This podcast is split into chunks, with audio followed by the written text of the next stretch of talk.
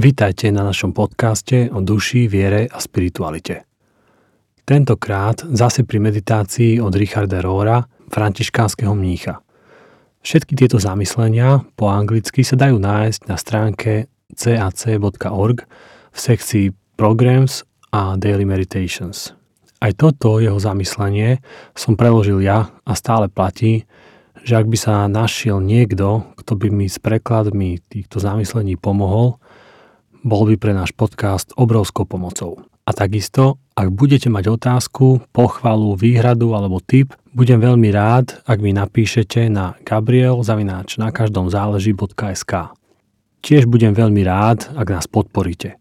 Jednoducho sa to dá urobiť aj cez kú ér kód na stránke jé pé ká bodka es ká lomeno chcem podporiť. A teraz už vezmi svoj kríž. Ježiš povedal svojim učeníkom: Kto chce byť môjim učeníkom, nech zaprie sám seba, vezme svoj kríž a nasleduje ma. Čo to znamená nasledovať Ježiša?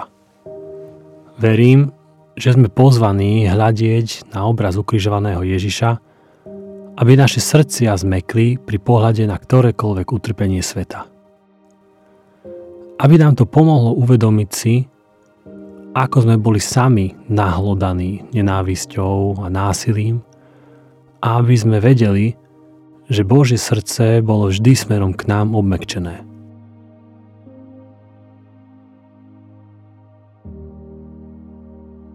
Keď obrátime svoj pohľad na túto božskú pravdu, upustíme od častého vyhľadávania obetných baránkov a seba ospravedľovania. Získame súcit so sebou samým a so všetkými ostatnými, ktorí trpia. Väčšinou sa to deje na duševnej a nevedomej úrovni, ale presne tam spočívajú aj naše bolesti, aj tendencia k násiliu. Uložené na tej primitívnej úrovni nášho mozgu, nad ktorou nemáme takmer žiadnu racionálnu kontrolu.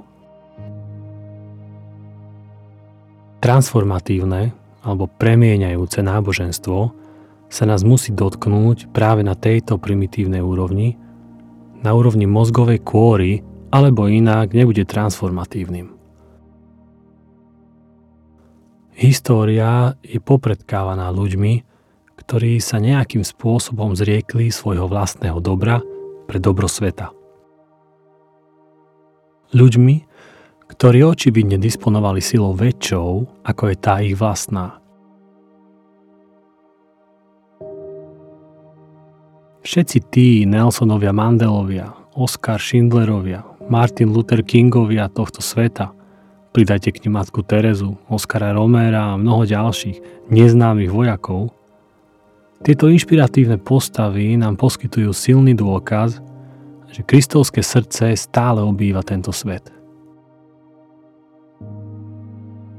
Väčšina z nás má to šťastie, že sa stretla s mnohými menej známymi osobami, ktoré nesú rovnaký odkaz. Nedokážem povedať, ako sa človek takým stane. Môžem len predpokladať, že všetci mali svoje kristovské momenty, v ktorých prekročili svoje vlastné tiene, prestali tieto tiene vrhať na svet a rozhodli sa prijať svoju najhlbšiu identitu v Bohu.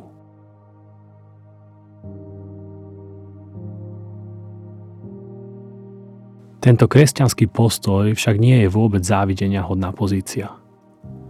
Nasledovanie Ježiša je povolaním deliť sa o Boží údel pre osud sveta. Pripustiť to, čo aj Boh z nejakého dôvodu pripúšťa a používa.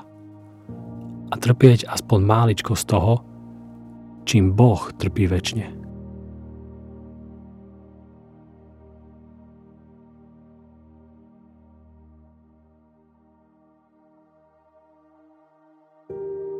Toto nemá veľa spoločného so správnou vierou v Boha, okrem skutočnosti, že Boh je láska.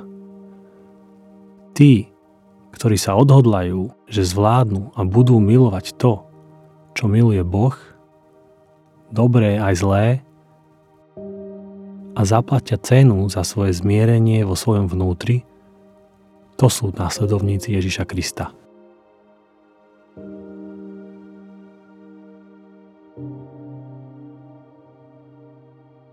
Sú kvasom, solou, horčičným semienkom, ktoré Boh používa na premenu sveta. Kríž je teda veľmi dramatickým obrazom toho, čo je nutné k tomu, aby som bol pre Boha použiteľným. Neznamená to, že pôjdete do neba a ostatní nie. Skôr to znamená, že ste už vstúpili do neba. A tak teraz môžete vidieť veci transcendentným, celostným a uzdravujúcim spôsobom. Richard Rohr.